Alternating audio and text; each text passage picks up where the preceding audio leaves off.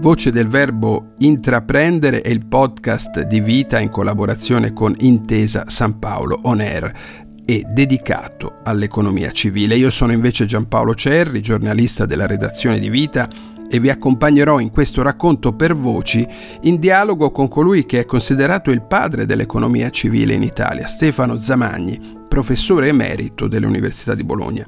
Nel primo episodio che trovate su questa piattaforma, il professor Zamagni ci ha spiegato il senso di questo piccolo viaggio nella miglior riflessione economica civile. In quell'episodio e in quelli successivi Zamagni ci fa fare la conoscenza degli autori selezionati. Si tratta degli economisti Luigino Bruni, Vittorio Pelligra, Alessandra Smerilli, Leonardo Becchetti e di un religioso che però ha svolto una riflessione importante a questi fini. Stiamo parlando di Joseph Ratzinger, ossia Papa Benedetto XVI.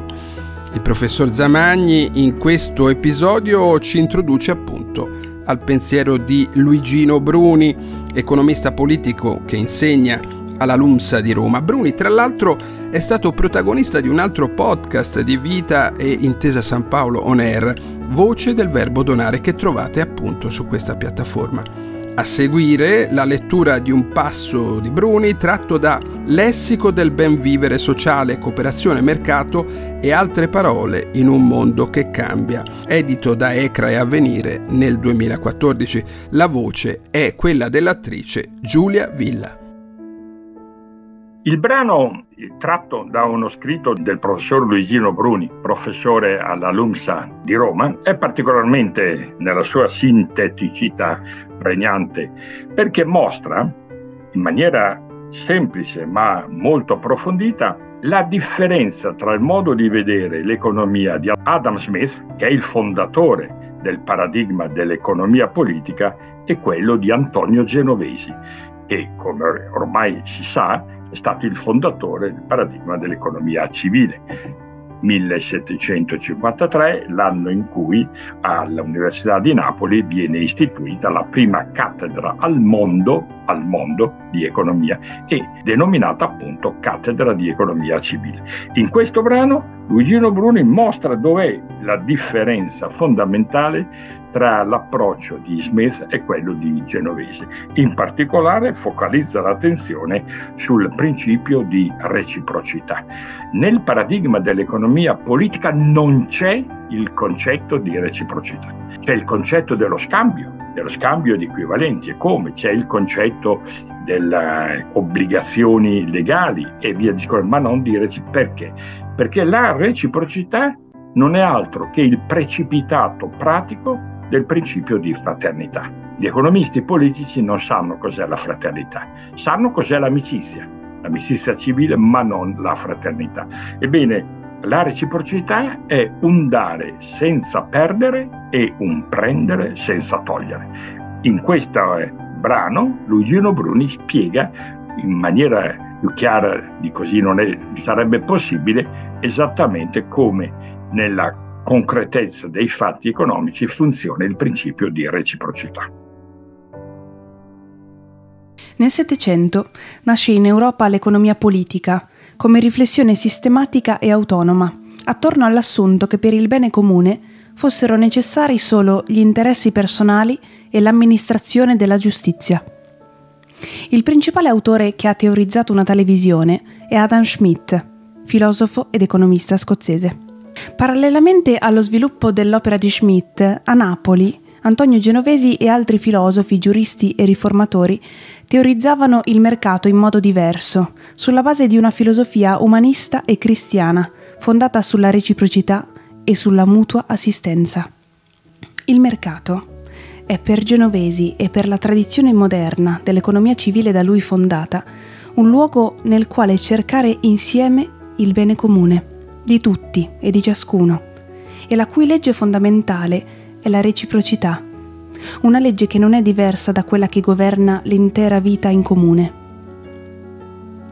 L'economia civile, puntando sulla mutua assistenza e sul mutuo vantaggio, invitava a guardare al mercato e in genere alla società civile come un grande spazio nel quale cogliere le opportunità di scambio per un beneficio comune.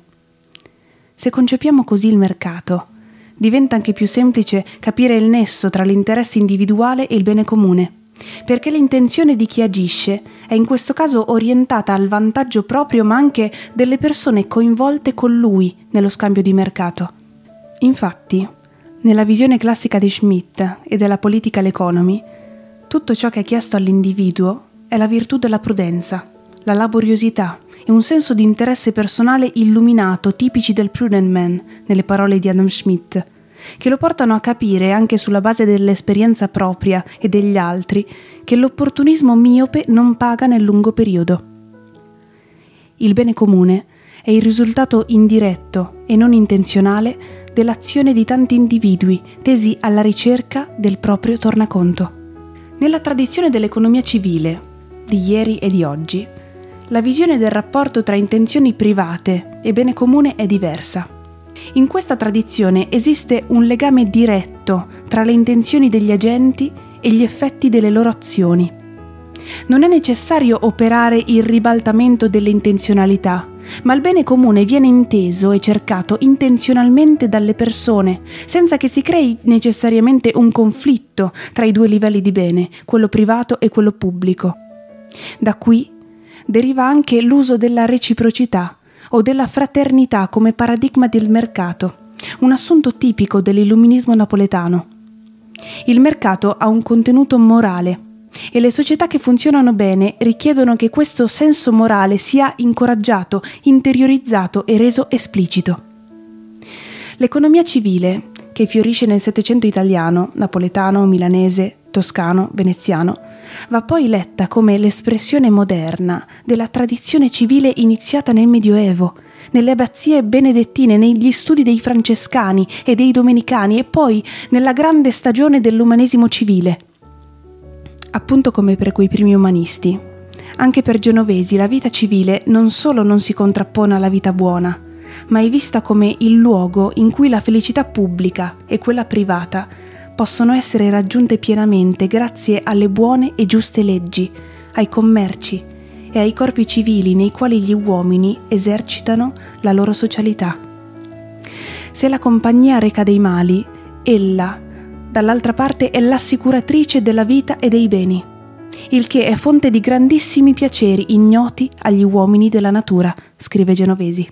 Genovesi vede le relazioni economiche di mercato come rapporti di mutua assistenza, non quindi impersonali né anonime.